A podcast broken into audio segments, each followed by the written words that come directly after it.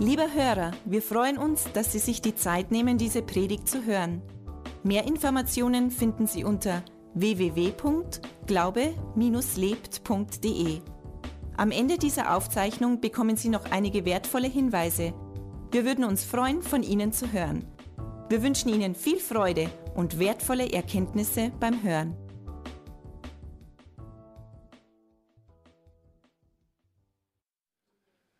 Ja, Gott wirkt und Gott spricht. Und es ist einfach gut, wenn wir, wenn wir zusammenkommen. Und ich weiß wirklich, dass Gott die Gemeinde liebt. So wie er jeden einzelnen Menschen liebt, aber die Gemeinde hat er ganz besonders lieb. Weil es war immer schon der Plan Gottes, dass es Gemeinde gibt. Mit dem hat er angefangen. Und es ist einfach so gut, wenn man am Sonntag zusammenkommt und das Wort Gottes hört. Jetzt haben wir ja Predigtserie gesegnet. Heute ist der wievielte Teil? Der sechste Teil. Also sechsmal haben wir jetzt schon über das Thema gesegnet gesprochen. Und es war äh, für viele bestimmt auch eine Herausforderung und für viele aber auch Bestätigung in dem Ganzen. Aber ich bin überzeugt davon, dass Gott bei jedem Einzelnen, wenn du dabei warst, einfach was bewirkt hast. Wenn du nicht alle Predigtserien oder nicht alle Predigten im Einzelnen gehört hast, Du kannst es auf der Homepage nachhören, ist alles eingestellt und es wird dich befreien. Und es hat nur bedingt was mit den Finanzen zum tun, weil Gott für ihn sind nur die Finanzen das Geringste. Er möchte ja dein ganzes Leben segnen und um das geht es. Aber es fängt halt bei dem Geringsten an. Und deswegen haben wir uns einmal entschlossen, dass wir das tun und dass wir das über mehrere Wochen tun und nicht nur drei Minuten am Sonntag, sondern wirklich einmal Zeit hernehmen, um da in die Tiefe einzusteigen, damit jeder versteht, dass Befreiung da passiert und dass vor allen Dingen der Rest deines Lebens gesegnet ist. Das ist das Ziel von dem Ganzen, das ist die Vision hinter dem Ganzen. Warum machen wir das eigentlich? Und das ist genau der Punkt. Deswegen haben wir es gemacht. Und heute steigen wir noch ein bisschen, gehen wir noch ein bisschen weiter, gehen wir noch ein bisschen tiefer in das Ganze hinein. Ich darf euch Grüße bestellen von Pastor Robert und von der Irmi. Die sind heute in Füssen. Äh, da war gestern ein Pastoren- und Leitertag und heute predigt er in der christlichen Glaubensgemeinde. Jetzt muss ich schon selber überlegen, so haben wir über Jahre geheißen, die heißen auch christliche Glaubensgemeinde in Füssen. Und ich weiß aber auch, dass sie im Gedanken bei uns sind. Und nächste Woche, Somali, ist der Robert ja in Thailand. Genau, also wir sind, aber da sind wir alle mit dabei, gell? weil ohne das, dass wir ihn freisetzen würden oder dass er freigestellt ist, kann er nicht rüberfliegen. Und von dem her gesehen sind wir mir wirklich alle als Gemeinde auch gesegnet. Und jeder Einzelne hat einen Anteil an dem Ganzen, dass das Reich Gottes in seiner ganzen Fülle zustande kommt. Es gibt verschiedene Dienstgaben und äh, das ist gut so, wie das Ganze ist. Und ich habe einfach wirklich Freude darüber, dass wir einfach am Sonntag da gemeinsam zusammenkommen und da tief einsteigen dürfen. Jetzt fangen wir aber gleich an. Gesegnet ist die Serie, habe ich euch gesagt, und heute geht es um das Prinzip der Multiplikation. Es gibt vier Grundrechenarten, ich weiß nicht, ob ihr das noch wisst von der Schule her. Ja, Multiplikation. Wie ist euch da gegangen in dem ganzen Thema? Mir in der Schule, ich habe in der fünften, sechsten Klasse, ich habe jetzt da ein bisschen zurück überlegt, äh, wie war jetzt das damals? Und ich habe eigentlich, ich bin ein, ein Mensch, der wo mehr in Zahlen denkt. Das ist, ich habe es gemerkt, unser Sohn, der denkt genauso, der ist auch mehr so der Zahlentyp. Und da gibt es andere, äh, so wie Andrea und wie meine Tochter, das ist bei vielen so Frauen so, aber das ist nicht, nicht generell so. Also ich möchte jetzt nichts, nichts irgendwo, kein Dogma nicht hinter dem Ganzen. Aber meistens tun sie die Frauen leichter in der Sprache und die Männer leichter beim Rechnen. Und bei mir ist es auch so, ich bin echt einer, der, der sich unheimlich gut Zahlen merken kann. Ich habe kein, kein, Problem mit räumlicher Vorstellung, wenn man sagt, da nimmst du jetzt dreimal das und dreimal das, dann weiß ich in etwa, wie viel das ist. Äh, auch an Volumen, jetzt, ich kann das gut hochrechnen. Vielleicht geht es dir genauso, vielleicht aber auch nicht. Aber es ist ganz egal. Gott ist auf alle Fälle, eins ist wichtig, er ist kein Gott, der, der, der wo teilt, also der wo dividiert, auch keiner, der wo wegnimmt, sondern ist einer, der dazufügt und nicht nur addiert, sondern multipliziert. Gott ist ein Gott der Multiplikation, also er denkt viel, viel größer. Und das müssen wir uns, werden wir uns heute mal anschauen.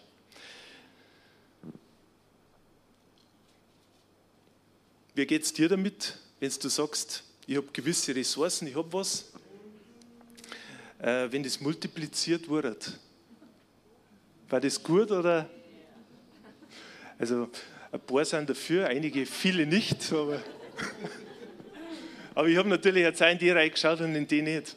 Aber nein, ich glaube, ist jeder, jeder natürlich äh, begeistert von dem, wenn das, was er hat, multipliziert wird und nicht nur addiert wird. Und geschweige denn geteilt wird, das sowieso nicht. Aber wir reden über Multiplikation. Und wir haben jetzt ein Beispiel, und das werden wir uns jetzt biblisch anschauen. Das ist im Lukas-Evangelium, Kapitel 9, ab Vers 12. Wer kein Bild dabei hat, wir haben es dann auch am Schirm zum Mitlesen. Und das ist ein Beispiel, und das werden wir uns jetzt in der Tiefe anschauen. Und ich bin immer wieder begeistert, wie viel da drin steckt wie viel in jeder einzelnen Passage des Wortes Gottes an Wahrheiten verborgen ist. Und diesen Schatz zu heben, das ist wirklich gigantisch. Jeden Tag. Und da gibt es so viele verschiedene Möglichkeiten, das zu tun. Am besten ist einfach wirklich damit beschäftigen. Also Lukas 9, Vers 12, jetzt fange ich an. Aber der Tag fing an, sich zu neigen. Und die Zwölf traten herzu und sprachen zu ihm entlasse dein Volk, damit sie in die Dörfer und die Höfe hingehen und einkehren und Speise finden.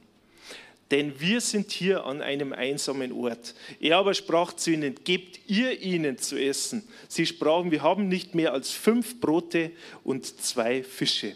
Oder sollen wir hingehen und für diese ganze Menge Speise kaufen? Denn es waren etwa 5000 Männer. Er sprach aber zu seinen Jüngern, lasst sie gruppenweise setzen, je 50 und 50. Viele von euch oder einige von euch haben die Geschichte schon öfters gelesen, in unterschiedlichen Übersetzungen, ist in jedem Evangelium drin und unterschiedlich beschrieben, unterschiedlich deutlich und unterschiedlich intensiv. Am intensivsten, da ich sagen, ist im Johannes-Evangelium. Also, wenn Sie es da mal nachlesen möchten, da steht es ganz genau drin. Aber jeder hat, jeder der Erzähler oder jeder, der, der äh, Jünger hat, der Evangelisten hat in dem Punkt was dabei und da steckt jetzt ganz was Tiefes drin. Und das möchte ich mit euch heute rausgraben, den Schatz einmal heben. Ja, viele, viele glauben ja, dass Jesus 5000 Menschen gespeist hat. Aber es waren nicht nur 5000 Menschen, sondern es waren 5000 Männer und dann sind noch die Frauen dazugekommen zum Zweiten und natürlich auch noch die Kinder. Also man kann davon ausgehen, dass es um eine Speisung gegangen ist von rund 20.000 Menschen, die da in dem, in dem, an dem Zeitpunkt mit Jesus zusammen waren. Und wenn man, wenn man so durchliest, dann waren das, äh, sind da auch Dinge vorher schon passiert. Also sie waren ja den ganzen Tag zusammen. Und die Geschichte beginnt damit, oder das was sich da eigentlich hat, beginnt damit, dass es schon langsam Abend wurde. Also sie waren den ganzen Tag zusammen, haben irgendwie nichts gegessen gehabt, waren irgendwie unterwegs und irgendwie, denke ich, waren sie auch hungrig. Ich weiß nicht, wie es dir geht, wir sind jetzt am Sonntagvormittag, heute ist 10 Uhr, alle super gefrühstückt und alle toll was gegessen. Wie geht es jetzt dir damit, wenn es dann 12 Uhr wird? Eigentlich habt ihr ja, äh, habt ihr ja Pläne, was so ein Sonntagnachmittag los ist. Jetzt, wenn du in diese Geschichte reinversetzt, und das möchte ich mit euch heute machen, dass du ein Teil dieser Geschichte erwirst. Dass du sagst, ja, das nimm jetzt für mich mehr an. Wie würde es mir persönlich gehen, wenn ich einer dieser Jünger gewesen wäre zu diesem Zeitpunkt? Und das finde ich ist immer spannend, wenn man sowas macht, weil diese diese biblischen Geschichten oder das alles, was da Jesus in der Bibel uns vorgelebt hat, das hat genauso noch einen Bezug zu der heutigen Zeit. Manche sagen, ja, das vielleicht schon, aber das andere wieder nicht. Ich kann euch wirklich sagen, jeder einzelne Punkt hat wirklich einen Bezug auch zur heutigen Zeit. Und wenn ich da gerade mal schaue, was, was König Salomo, das ist, es gibt ein paar Personen, die mich wirklich ganz besonders beeindrucken in der Bibel und einer davon ist König Salomo. Und er hat eine ganz enge Bindung gehabt zu, zu Gott. Und er hat äh, in, in seinen Büchern, die er geschrieben hat, und nehme jetzt gerade mal das Prediger raus, ist nach den Sprüchen, das ist so zum Ende seines Lebens wurde das geschrieben geht man davon aus. Und da ist ganz viel Lebenserfahrung mit drin und ganz viel Hinterfragen seines ganzen Lebens. Und es steckt halt ganz viel drin, was er erlebt hat während seines ganzen Lebens. Und er hat dann geschrieben, Und das möchte ich euch vorlesen.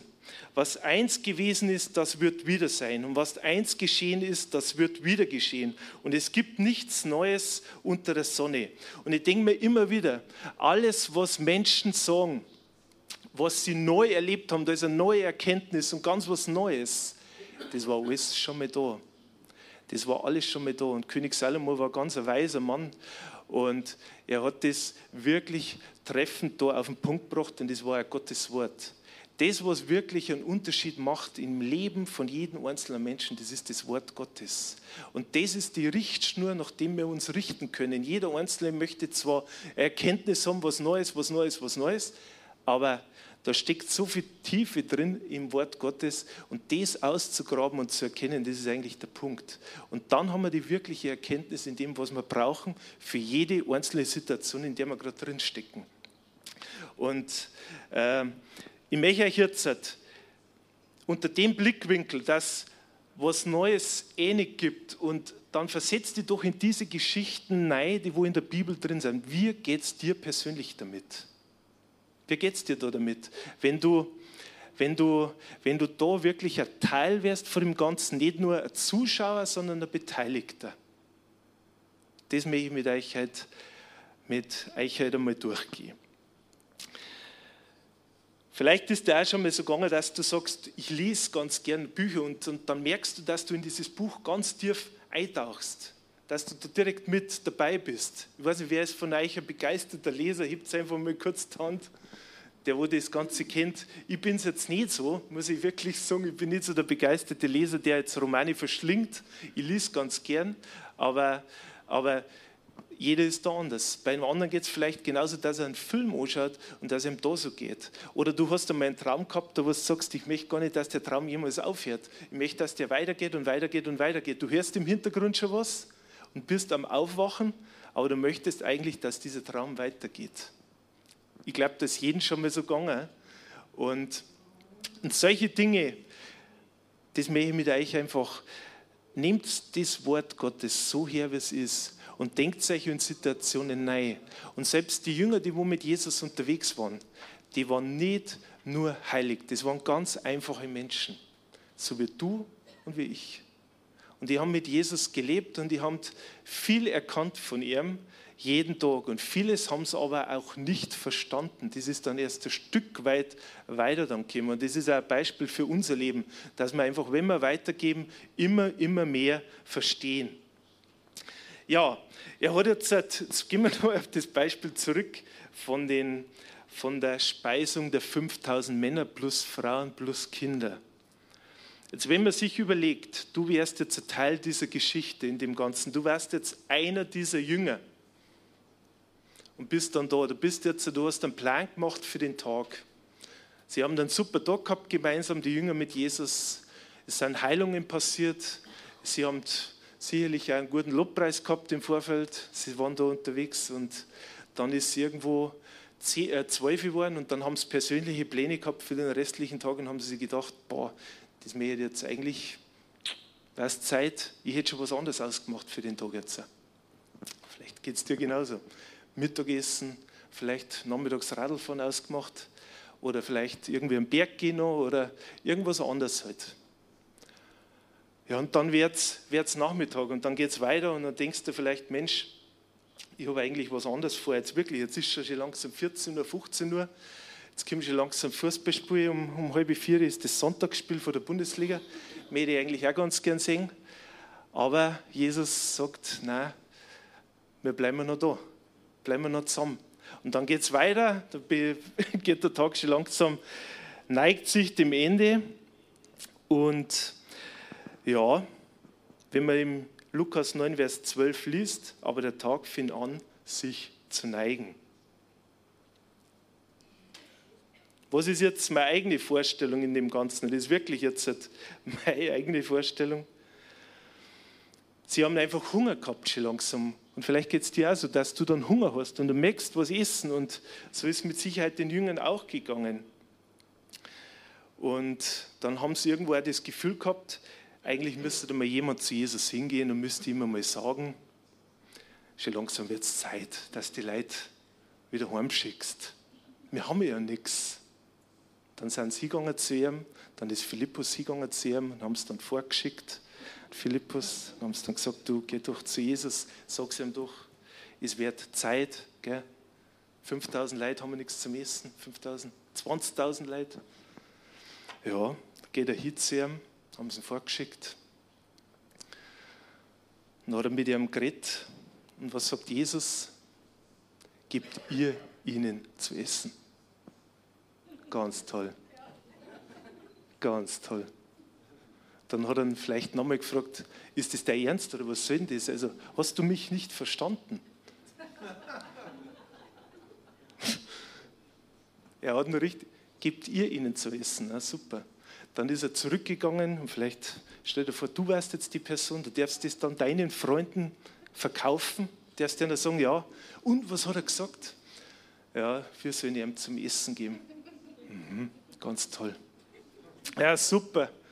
Und dann kommt auch noch ein kleiner Bub vorbei und der hat dann fünf Brote und zwei Fische dabei. Ganz toll. Ja, und soll der andere jetzt vorgehen und soll dann einmal erklären, Jesus, dass fünf Brote und zwei Fische vielleicht für uns reichen, aber niemals für die ganze Menschenmenge. Und dann sind sie vielleicht vorgegangen und haben sie ihm das gesagt. Und was hat Jesus dann gesagt? Gibt ihr ihnen zu essen? Irgendwo ist doch das im Natürlichen, macht es 0,0 Sinn. Diese ganze Geschichte. Und ich glaube nicht, dass die Jünger so heilig waren und wirklich das nicht hinterfragt haben.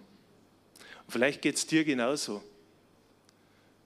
Mir braucht man nicht Heiligtor, mir müsste man nicht, mir müsste man nicht irgendwas, äh, irgendwas tun oder irgendwas verstehen, was im Natürlichen ja nicht verständlich ist.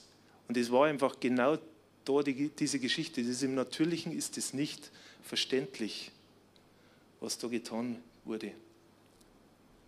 Aber ich möchte euch eins sagen, es ist selbst mit Zehnten geben so, das macht im Natürlichen keinen Sinn. Aber es ist einfach Gottes Art und Weise und es funktioniert. Es funktioniert wirklich.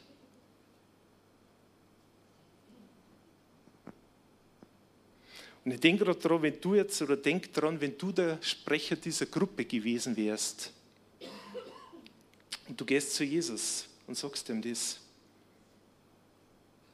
Und du sagst ihm, lass mich das nochmal zusammenfassen, Jesus wir haben jetzt wirklich nur fünf Brote und zwei Fische, mehr haben wir nicht. Und dann darfst du das umsetzen. Und vielleicht hat der eine oder andere, so wie Petrus war doch sehr, sehr vorschnell oft, vielleicht hat er sogar schon was reinbissen in das, was ihm der Bur gebracht hat. Vielleicht hat er einen Teil von diesem Brot sich für sich selber schon genommen und hat sich gedacht, ach, das ist jetzt meins einfach. Das reicht ja sowieso nicht für das Ganze. Vielleicht bist du aber auch so, dass du sagst, ja, ja super, ich, das brauche ich ja für mich. Und dann hat Jesus gesagt, das ist super, jetzt lasst die Menschen alle hinsetzen, zu 50. Okay, zu, zu Gruppen. Okay, und dann haben sie das gemacht. Aber sie waren, sie haben Vertrauen gehabt zu Jesus. Das haben sie gehabt. Sie haben großes Vertrauen gehabt zu ihm und sie haben dann das getan, was er zu ihnen gesagt hat.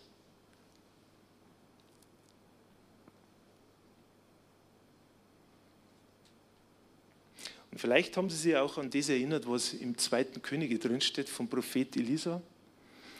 Da können wir gemeinsam lesen.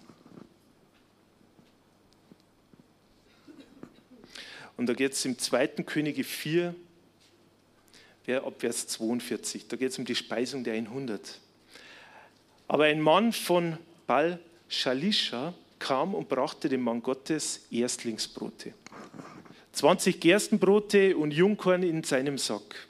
Er aber sprach, gib es den Leuten, dass sie essen. Und sein Diener sprach, wie kann ich das hundert Männern vorsetzen?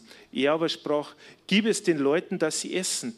Denn so spricht der Herr, man wird essen und es wird übrig bleiben. Und er legte es ihnen vor und sie aßen und es blieb noch übrig nach dem Wort des Herrn. Vielleicht haben Sie sich an das erinnert.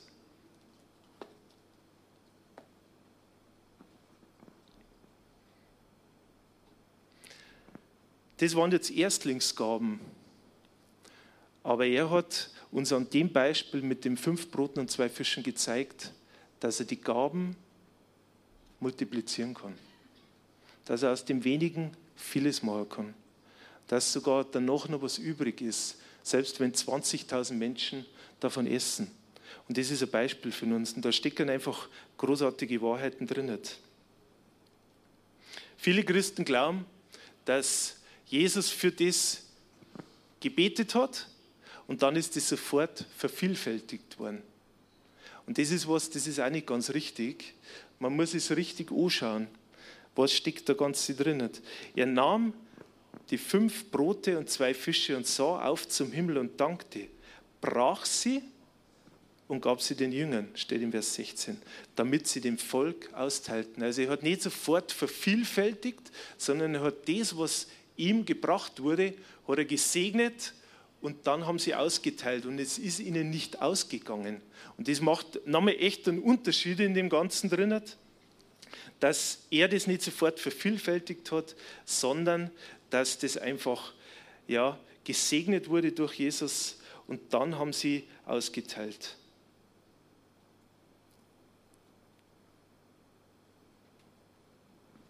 manchmal sind wir mir auch so wie Petrus. Petrus hat das so oftmals gesehen oder vielleicht, dass er, dass er segnet das von mir persönlich. Aber er möchte, dass wir das, was wir haben, in die Ortsgemeinde bringen und das wirklich in diese Kirche bringen, wo du da bist, in das Haus Gottes. Und dann fließt der Segen. Also er möchte dich persönlich segnen, aber der Plan Gottes ist ja ganz klarer, dass das ganz treu einfach in die Gemeinde gebracht wird. Nicht, dass verschiedene Dienste unterstützt werden, weil das ist dann also wie, wie Petrus, dass er möchte, dass sein Dienst unterstützt wird. Er möchte dich segnen, aber er hat trotzdem einen Plan, einen ganz einen klaren Plan. Das heißt, er möchte, dass das, was zur Gemeinde gehört, zum Haus Gottes gehört, dahin gebracht wird und von da aus fließt dann der Segen.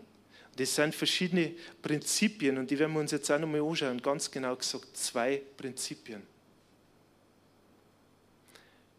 Prinzip 1 ist, es muss gesegnet werden.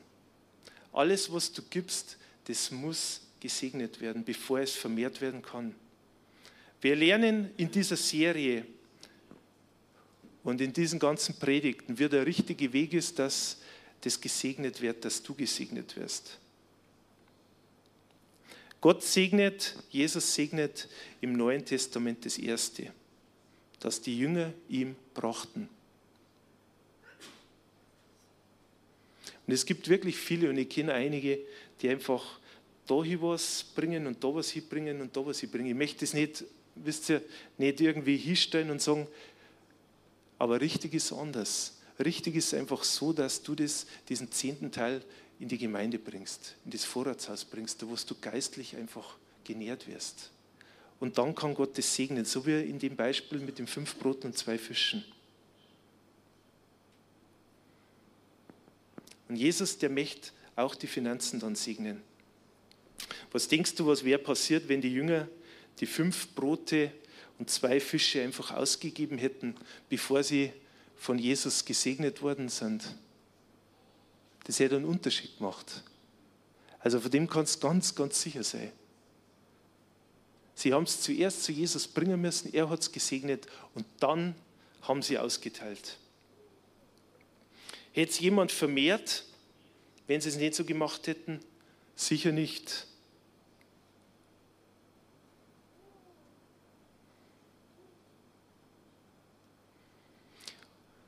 Und es ist einfach wichtig, dass wir unsere Finanzen als segnen lassen in dem Ganzen. Darum bring es wirklich treu in die Gemeinde. Und es geht nicht um das, dass wir da ganz viel Geld haben. Um das geht es gar nicht. Ihr seht mein Herz dahinter, sondern das Herz dahinter ist das, dass du gesegnet bist in deinem ganzen Leben. Und da sind die Finanzen nur das Allergeringste. Aber halt der erste wichtige Punkt, damit Segen im Überfluss in dein, Finanz, in dein Leben kommen kann. Und das erste Prinzip sage ich euch nochmal, es muss gesegnet werden. Und dann gibt es noch ein zweites Prinzip. Das zweite ist, du musst weggeben, es muss weggegeben werden, bevor es vermehrt werden kann. Jetzt wieder mit dem Beispiel mit den Broten und den Fischen. Petrus hat es gehabt, er hat es dann weitergegeben und es ist vermehrt worden. Das ist das zweite Prinzip. Es muss weggegeben werden, bevor es vermehrt werden kann. Erst wenn du gibst, kann es gesegnet werden und sich vermehren, um ein extra Opfer zu geben. Was wäre gewesen, wenn Jesus die Brote und die Fische gesegnet hätte und dann hätten es die Jünger selbst alles gegessen? Was war gewesen? Dann hätten die anderen auch nichts gekriegt. Es hätte sich nicht vermehrt. Und es war das Potenzial, das einfach da war, war verkümmert, war weg gewesen. Und ich kann euch wirklich nur an, an, an meinem persönlichen Leben sagen, viele sagen, ich glaube dir das. Du bist ein Mensch, der glaubwürdig ist. Das höre ich immer wieder. Mir, mir glaubt man das. Aber ich sage euch eins, das ist immer wieder eine tägliche Entscheidung, in den Finanzen dort treu zu sein, wie, in allen Themen auch. Und ich sehe das so, da ist Jesus und da bin ich. Und in dem Punkt ist echt wichtig, dass wir so eng sind. Wirklich so eng. Und das möchte er, dass du wirklich nicht ein Blatt dazwischen passt. Da soll nichts dazwischen passen. Das Blatt, das soll nicht reinpassen, weil wir einfach wirklich ganz, ganz streng in dem Punkt sind und ganz konkret sind und ganz klar sind. Der zehnte Teil, das ist nicht irgendwie, äh, äh, das kann man tun, muss man aber nicht. Satz in dem Punkt ganz eng, dass du kein Blatt zwischen dir und Jesus passt. Ein Blatt ist ganz was Dünnes. Aber wenn du das Blatt dazwischen hast, dann trennt es. Die Verbindung zu Jesus, die ist einfach unheimlich wichtig. Und darum ist es so wichtig, dass sie da in dem Punkt ganz klar seid und ganz eng seid und in der Verbindung nichts dazwischen lasst. Bei der Dieb streift umher wie ein brüllender Löwe und sucht, wen man verschlingen kann. Und der erste Punkt, wo er anfängt, ist immer bei dem Punkt. Aber ich sage euch eins, der Dieb ist kein Löwe nicht. Er streift nur umher wie ein brüllender Löwe. Aber unser Löwe, das ist Jesus. Und das ist in jedem Punkt. Dann nehmt das Thema nicht auf die leichte Schulter. Das ist so wichtig, das zu erkennen. Ich sage euch nochmal, es muss gesegnet werden, das, was du hast. Und dann musst du es auch weggeben damit du entsprechend auch wieder gesegnet werden kannst. Und wenn ihr an das, ich habe euch vorher gesagt, an Salomo, wenn man, wenn man Salomo anschaut als Person, er war König und er hat ein Opfer, für einen König war normalerweise ein Opfer, dass man Opfer gibt, das war ein Stier. Was hat Salomo gemacht? Nein, er hat nicht ein Stier gegeben als Opfer, sondern tausend tausend Stiere. Und das, wenn man sich anschaut als Beispiel, das ist schon was Großartiges, was Außergewöhnliches. Und er war ein außerordentlicher Geber. Aber das muss man sagen, das geht nicht. Und das ist immer der große Punkt, der Egoismus des Menschen. Meistens ist man, ist man nicht möglich dazu, wenn man selber, wenn man nur auf sich schaut, nur egoistisch ist. Und das, was ich habe, das ist das Allerwichtigste. Salomo war in den Herzen, in den Augen Gottes einfach ein großartiger Mensch, weil er ein großartiges Herz gehabt hat und ein Geber war. Und solche Menschen sucht Jesus ein Heidner. Und ich möchte solcher sein, ich sage es euch ganz ehrlich, ich möchte es sein und ich bin es auch.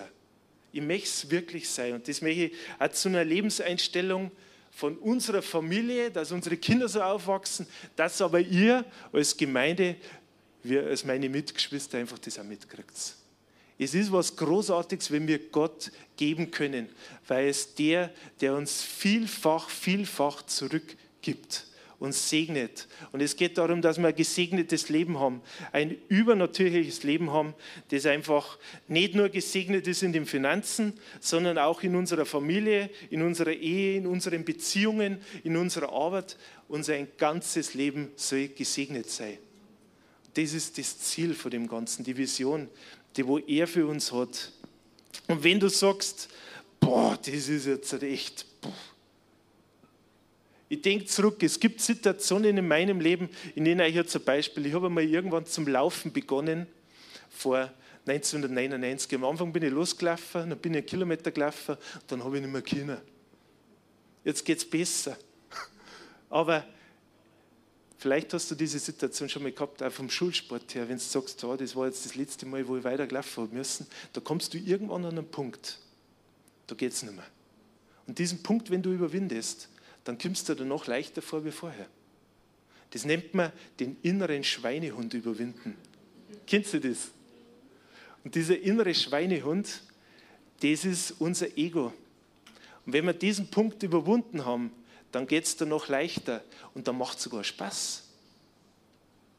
Und Gott fordert uns immer wieder heraus, solche Punkte zu überwinden, damit wir weiterkommen. Weil es geht aber nicht ohne Anstrengung. Es geht auch nicht ohne das, dass wir manchmal zu unseren Innenschweinehund, du, äh, das interessiert mich jetzt nicht, ich gehe trotzdem weiter.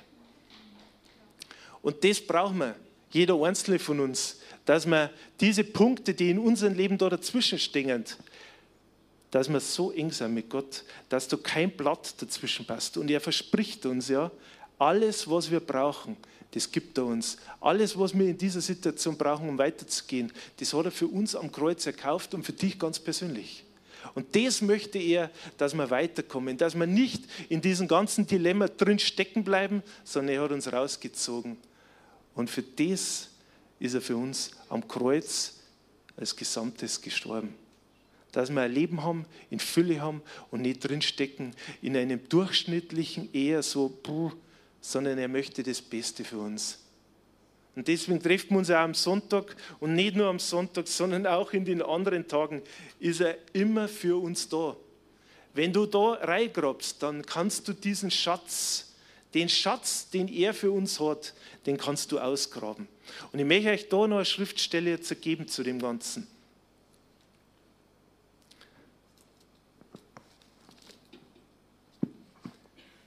Vielleicht kennt der ein oder andere diese Schriftstelle. Steht im, wir können es gemeinsam aufschlagen, in Matthäus Kapitel 13, Vers 44.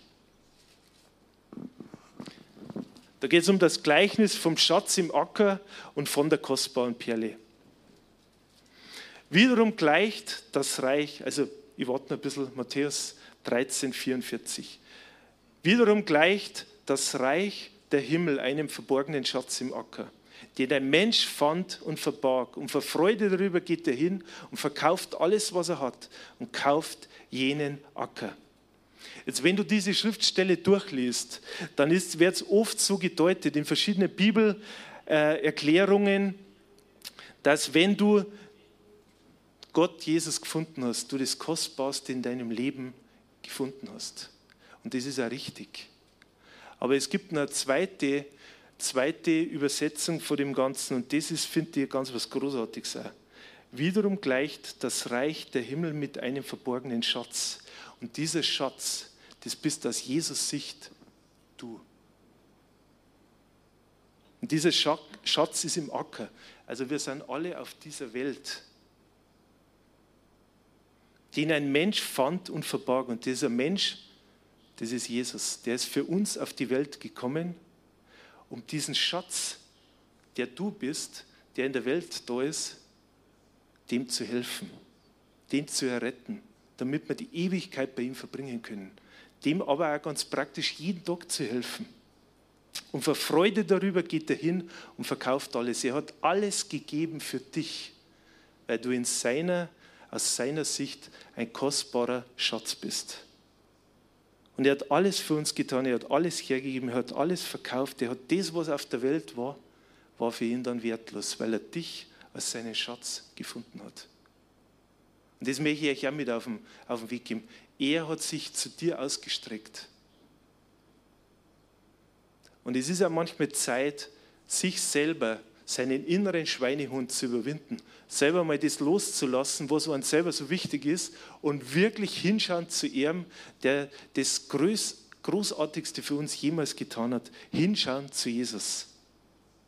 Er ist der für uns kämpft wie ein Löwe, und wenn der andere ja so brüllt wie ein Löwe, so ist er doch kein Löwe. Und er hat diesen Schatz, der du bist, hat Jesus gefunden. Und ich darf euch bitten, lasst uns aufstehen. Und während des letzten Liedes, wenn du sagst, ich treffe jetzt eine Entscheidung, dann mach das jetzt während des letzten Liedes fix. In jedem, egal welchen Bereich das in deinem Leben betrifft. Und wenn du sagst, ich brauche Gebet, dann komm während des letzten Liedes nach vorn. Und ich wünsche euch wirklich, seid gesegnet. Habt einen gesegneten Tag, habt eine gesegnete Woche, habt ein gesegnetes Leben und denkt dran, der Schatz aus Jesus Sicht, das seid ihr. Jeder Einzelne, das bin ich, das bist du. Jeder Einzelne ist aus Jesus Sicht der Schatz. Und er weiß, dass wir in der Welt sind und er weiß, dass wir Probleme haben, aber wir sind aus seiner Sicht einfach kostbar. Liebe Hörer, wenn Sie dieses Gebet von ganzem Herzen mitgebetet haben, beginnt für Sie ein neues Leben. Wir würden uns sehr freuen, wenn Sie Kontakt mit uns aufnehmen und uns davon wissen lassen. Kontaktinfos finden Sie unter www.glaube-lebt.de. Wir wünschen Ihnen Gottes Segen.